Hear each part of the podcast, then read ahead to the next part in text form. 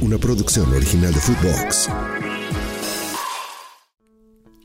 La historia de Wimbledon, el complejo tenístico, pero también el equipo de fútbol vecino que fuera comprado por inversionistas de 100 kilómetros al norte y se lo llevaron, pero luego fundaron otro equipo ahí que ahora tiene gran rivalidad con aquel que se llevaron de Wimbledon. La historia también de donde se empezó a jugar tenis. Ya en los años 1520 el rey Enrique Tudor, Enrique VIII, y muchas más con el deporte motor de fondo y con Silverstone y con Brooklands, hoy en esta biblioteca Footbox muy londinense. Bienvenidos a Biblioteca Footbox. Cultura, historias y deporte en un solo podcast. El gusto de saludarle en esta biblioteca que va a recorrer Londres, en esta biblioteca que va a dar vueltas por algunos de los puntos fundacionales, emblemáticos para el deporte mundial, porque lo mismo en Londres nos podemos encontrar con el sitio más sagrado para el tenis, pero cerca de ahí, con un sitio que tiene medio milenio, que tiene cinco siglos, utilizándose para un precedente del tenis. Lo mismo en Londres nos podemos acercar a los puntos medulares para el fútbol como la Freemasons Arms en Covent Garden, donde se hicieran las reglas del fútbol moderno en 1863, o también por la City londinense podemos llegar al punto en el que se formuló la FA Cup, el primer torneo con esas características, y tantas paradas. Y esta vez con Londres, porque Londres recibe el torneo de Wimbledon, el Grand Slam más prestigioso, con todo respeto al de Australia, que es espectacular, con todo respeto a Roland Garros, que es espléndido, con todo respeto al US Open, que es por demás maravilloso. Todos coincidiremos en que Wimbledon tiene un talante un símbolo diferente, superior a lo que podamos decir. Recuerdo que alguna vez que entrevisté a Novak Djokovic, hablábamos sobre lo que había representado para él cuando ganó la primera vez Wimbledon y me decía, yo quería cortar pedazos de red y yo quería llevarme un poquito de césped y yo quería llevarme lo que encontrara de recuerdo, porque Wimbledon es único y esa es la realidad.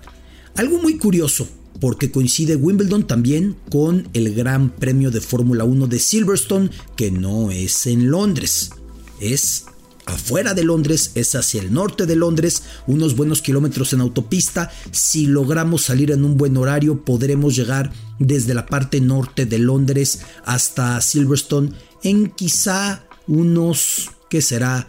unos 45 minutos, 50 minutos en tren, lo mismo, está muy incorporada esa localidad, pero todo es parte de ese punto magnético que tiene la capital británica para el deporte, pero lo mismo para la cultura, pero lo mismo para cuestiones políticas, sociales, financieras, gastronómicas, de lo que usted me quiera decir. Y ahí ya podemos recurrir a frases tremendas como la de Samuel Johnson, el escritor, que decía, cuando un hombre se cansa de Londres, está cansado de la vida, porque en Londres se encuentra todo lo que la vida puede ofrecer. O podemos pensar en la frase del Nobel de Literatura Naipaul, que cuando llegó a Londres dijo ya estaba perdido, y creo que sí, la mayoría cuando tenemos el privilegio de caminar por primera vez junto al Támesis y pisar Londres y dejarnos devorar por su historia, nos sentimos ya irremediablemente perdidos, caídos a manos de esta localidad, London Calling, como dice la celebérrima canción de The Clash, el llamado de Londres. Y por ese llamado empezamos quizá un recorrido que sería de unos 110 120 kilómetros por la cara occidental, por la cara oeste de la capital británica, por Londres, y en ese recorrido tocaremos cinco puntos fundacionales para el deporte. En el extremo suroeste está el All England Lawn Tennis and Croquet Club, el complejo donde se juega Wimbledon desde mediados del siglo XIX. Después por ahí mismo llegamos a la meca del rugby muy cerca, Twickenham, que fue inaugurado a inicios del siglo XX, 1909, el gran Twickenham. Después, siguiendo hacia el norte, atravesando el Támesis, llegaríamos a Lords. Es el santuario del cricket, es la meca del cricket desde 1814, aunque en ese mismo punto, en esos terrenos, desde mediados del siglo XVIII, desde los 1760, ya se jugaba cricket. Por ahí jugó el gran poeta Lord Byron. Cricket lo maravilloso de Lords es la entrada con unos relieves ante la pared. Ya se modernizó el interior, sobre todo con la camina que aparece en la parte alta. Ahí en Lords fueron las competencias de tiro con arco en los Olímpicos de Londres 2012, que por cierto hubo un podio con dos banderas mexicanas, algo que solamente ha pasado tres veces. Una en equitación en Londres 48, la siguiente en marcha en Los Ángeles 84, Raúl González, Ernesto Canto, y la tercera con las dos arqueras mexicanas, con Aida Román y Mariana Abitia, ahí en Londres 2012 en Lords. Continuamos hacia el norte y después de un rato aparece el enorme arco de Wembley. En 1923, cuando se fundó, le llamaron el Empire Stadium, tiempos imperiales de Londres, tiempos en los que quedaba muy cerca el legado de la reina Victoria y del pretender que la cultura y que el idioma y que el hacer británico y la Pax británica reinaran sobre el planeta y más que veníamos de la Primera Guerra Mundial que reivindicaba el peso geopolítico, el peso cultural que tenía el Reino Unido de la Gran Bretaña y así se llamaba el Empire Stadium, luego se cambió Wembley y finalmente se rehizo y en 2007 reabrió como el nuevo Wembley. Las torres, muy a pesar de los nostálgicos como un servidor, fueron también derribadas. Había por ahí unos murales, unas especies de murales, con todos los ganadores de medalla en Londres 48, incluido el gran Humberto Mariles en aquellos juegos, el jinete mexicano y su caballo arete todos esos eh, murales se fueron colocando tapados por un vidrio y en un punto del nuevo Wembley se encuentran. Esos no fueron destruidos, pero eso es Wembley. Y ahí mismo podemos seguir hacia el norte para llegar hacia Silverstone desde Wembley, que ya es noroeste hacia Silverstone. Podría ser 40-45 minutos en autopista. En tren también podría ser muy rápido para llegar ahí. En Silverstone desde 1948 se da el Gran Premio, aunque el origen se encuentra regreso al suroeste, pegado a Wimbledon. Me refiero al viejo circuito de Brooklands, un circuito de Brooklands pegadito a Wimbledon, que fue el primero diseñado y construido en especial para carreras de automóviles. Pertenecía parte de la infraestructura militar británica a manera que los bombardeos durante la Segunda Guerra Mundial se ensañaron y obligaron a que se mudara de Brooklands y se erigiera un nuevo circuito en Silverstone, pero la casa, eh, o más bien la cuna del deporte motor británico, estaba ahí en Brooklands, que de hecho se mantiene un buen museo para los amantes del deporte motor, lo recomiendo profundamente. Así que en esta semana que tenemos Wimbledon y tenemos Silverstone, también podemos desde Wimbledon y desde Brooklands llegar a un punto un tanto al sur, el Palacio de Hampton, en Surrey. ¿Qué hay ahí? Ahí se encuentra la Royal Tennis Court. ¿A qué me refiero con esta Royal Tennis Court? Me refiero a que en ese Palacio de Hampton, en Surrey, pegadito a Londres, en el sur de Londres, muy cerca de Wimbledon y de Brooklands, Ahí ya jugaba tenis el rey Enrique VIII. ¿Cuándo reinó Enrique VIII? Para que usted se trate de hacer una idea, se calcula que por ahí del 1528, justo el momento en el que estaba el choque al otro lado del mundo entre los conquistadores españoles y los mexicas, justo un punto en el que el planeta estaba cambiando por completo, en que estaba la Inquisición en España. 1528 ya se jugaba tenis en ese palacio de Hampton, en Surrey. El rey Enrique VIII, que pasó a la historia como aquel rey que propició el divorcio de los ingleses, de los británicos respecto al Vaticano, en su afán de irse divorciando, en parte también era una cuestión de poder, también era una cuestión de dinero, y finalmente con esa ruptura religiosa fue que surgió la, religión anglicana que es la que tienen los británicos, cuya cabeza es el monarca británico o la monarca británica, según el caso, hasta hace poco la reina Isabel II, ahora su hijo, el rey Carlos, pero ahí ya jugaba Enrique VIII en la Royal Tennis Court. Alguna vez pude ir ahí a hacer una serie de grabaciones y reportajes. Fue complicadísimo conseguir el permiso porque pues es una reliquia, pero una reliquia en la que se sigue jugando. Por un lado te dicen, vas a traer tripié, vas a traer eh, luces, vas a tener cuidado, pero por otro, cuando terminas de grabar, ves que la gente suda y que la gente pega raquetazos y que la gente juega con todo en esa Royal Tennis Court.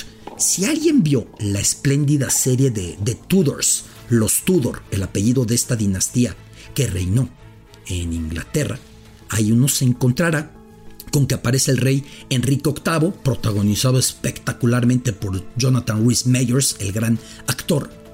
Aparece jugando tenis porque ya jugaban un precedente del tenis, dejarlo claro. Las reglas fueron cambiando, las reglas se fueron modernizando, las reglas se fueron adaptando.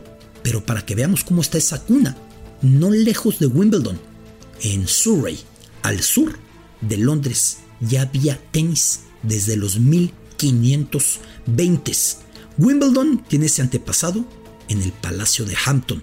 Silverstone tiene ese antepasado en Brooklands, donde surgieran ese primer circuito construido específicamente, diseñado específicamente, planteado específicamente para deporte motor, no adaptado después. Todo en esa cara sur de Inglaterra, aunque por el oeste pasaremos también por Twickenham y por Lords y por Wembley hasta llegar al norte, a Silverstone, después de un buen rato ya tomando autopista. Todo eso pasa en Wimbledon. Pero hay algo más en ese sitio, que existe un equipo de fútbol ahora en cuarta división, para tratar de entender cómo son las divisiones en el fútbol inglés. La Premier League, la Premiership, se sabe, es la primera. El Championship, el EFL Championship, es la segunda. La tercera división se llama la League One y la cuarta es la League Two. Así que en este momento se encuentra en la cuarta división, en la EFL, League 2, el conjunto del Wimbledon. Pero chequese usted la historia. El Wimbledon FC vivió siempre resignado a que viviría a la sombra de sus vecinos del complejo tenístico. Cuando decimos Wimbledon, nadie piensa nada más que tenis.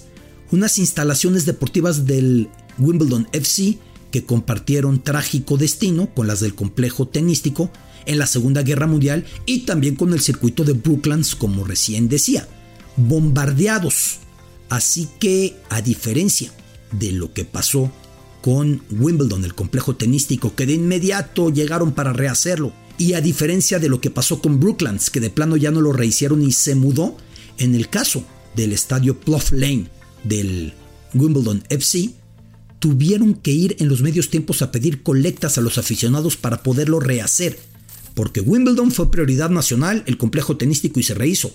Porque Brooklands lo dieron por perdido y se mudó el circuito al norte hacia Silverstone.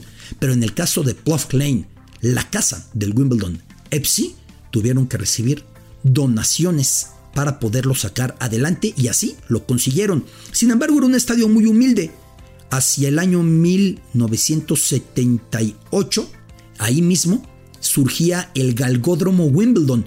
¿Por qué me refiero al Galgódromo? Porque ahí se da el más polémico video de la superbanda Queen. El video de Bicycle Race, un video que conmocionó porque aparecían 65 modelos desnudas en una competencia ciclística con aquello de la canción de Queen en ese galgódromo pegadito. Vinieron los años 80 y vino la tragedia de Hillsborough en 1989, la muerte por estampida y sobre todo por negligencia policial y los vergonzosos protocolos de trato al aficionado que, daban, que se daban en el mundo, pero en especial ahí en Inglaterra, y mueren casi 100 personas en aquel partido de Liverpool en la FA Cup en Hillsborough, en Sheffield, enfrentando al Nottingham se obliga con el reporte Taylor a que los estadios ya no tengan aforo de gente parada y la casa de Wimbledon FC, el Plough Lane, no tuvo forma de adaptarse y su uso quedó prohibido. Ya no había cómo arreglarlo para colocarle gradas, un equipo muy humilde. Así que el Wimbledon FC intentó mudarse en el mismo sur de Londres, pero no en Wimbledon, sino en el suburbio de Croydon, al Selhurst Park, donde ha jugado el Crystal Palace. No funcionó. A 10 kilómetros de Wimbledon, ¿eh? No era lo ideal. Entonces, se dio una jugada muy liga MX, porque inversionistas de Milton Keynes, unos 100 kilómetros al norte, ubicado Milton Keynes quizá a unos 22 kilómetros de Silverstone, al norte de Londres, inversionistas de Milton Keynes llegaron y dijeron, ponemos el dinero para llevarnos al conjunto de Wimbledon. La gente de Wimbledon, la gente del barrio, se puso loquísima. ¿Cómo se van a llevar a nuestro equipo? Dijeron, vamos a incluir en el logotipo la MK de Milton Keynes, pero también va a decir Wimbledon. Lo rechazó la gente de Wimbledon. Dijeron, ¿cómo le vas a poner Wimbledon si estás a 100 kilómetros de nuestro barrio? Finalmente dijo Milton Keynes, entonces nos quedamos con el apodo de Wimbledon, los Dons, y el equipo quedó como Milton Keynes Dons tomando el Dons del Wimbledon, algo así como cuando el Tampico y el Madero y se pegaron en Tampico Madero, y luego fue TM Gallos Blancos cuando se mudaron a Querétaro, historias del fútbol mexicano de hace unos años, en los años 90, el TM Gallos Blancos, pues así, el Milton Keynes Dons se llevó la franquicia. Huérfanos de equipo, los viejos aficionados del barrio de Wimbledon fundarían en 2002, así de reciente, en 2002, el AFC Wimbledon, el AFC Wimbledon en séptima categoría que de repente tuvo la mejor racha de imbatibilidad que cualquier equipo inglés en cualquier división haya tenido.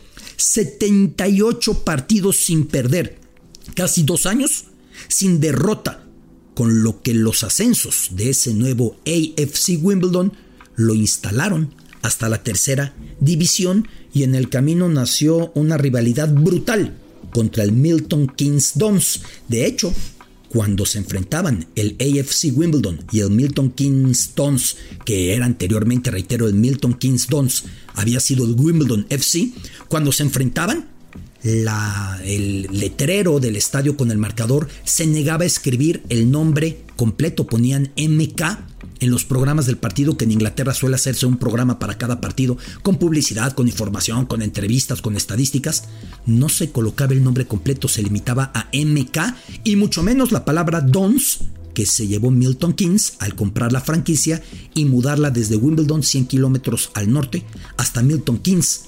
Milton Keynes Dons, que había sido el Wimbledon FC, enfrentándose al AFC Wimbledon.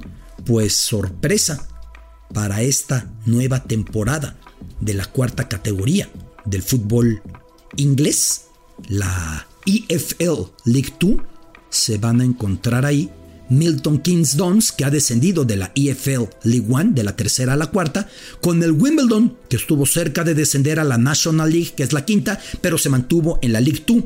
Así que en la cuarta división para esta temporada 2023-2024 van a coincidir otra vez el Milton Keynes Dons, que fuera el Wimbledon FC, y el AFC Wimbledon, que fuera fundado cuando se llevaron esa franquicia comprándola los inversionistas para que jugara en esa localidad de Milton Keynes, al norte de Londres. Se van a encontrar en el mismo sitio. Increíble. Una historia de romper con el arraigo, con la tradición, muy liga, MX y todo por intereses económicos y todo pegaditos tanto a Wimbledon con lo que representa en arraigo el complejo tenístico, como a Brooklands, la cuna de ese deporte motor, como a Surrey y al Palacio de Hampton, donde se da la Royal Tennis Court en la que jugara Enrique VIII, pero sobre todo a ese complejo tenístico de Wimbledon. Ese Wimbledon en el que alguna vez estuve haciendo recorridos por las canchas de tenis con la maravillosa leyenda del tenis mexicano, Yola Ramírez, quien me enseñaba emocionada en donde aparece su nombre. Hay un punto en Wimbledon, en el complejo de tenis, que se llama el Club Final Eight, en el que están anotados todos los ganadores de la historia. Y uno ve a Steffi Graf, a Boris Becker, y a Roger Federer, y a Novak Djokovic, y a Arthur Ashe, y a Gaby Sabatini, y a Rod Laver. Y allá aparece el nombre de Yola como ganadora y me contaba cómo llegó en barco para jugar ese torneo y me llevó a la biblioteca en la que se encuentra toda la información histórica y me contó una anécdota genial que antes del torneo por ahí apareció Rod Laver y le dijo, Yola, si gano el torneo siempre hay un vals y yo no sé bailar, ¿qué hago?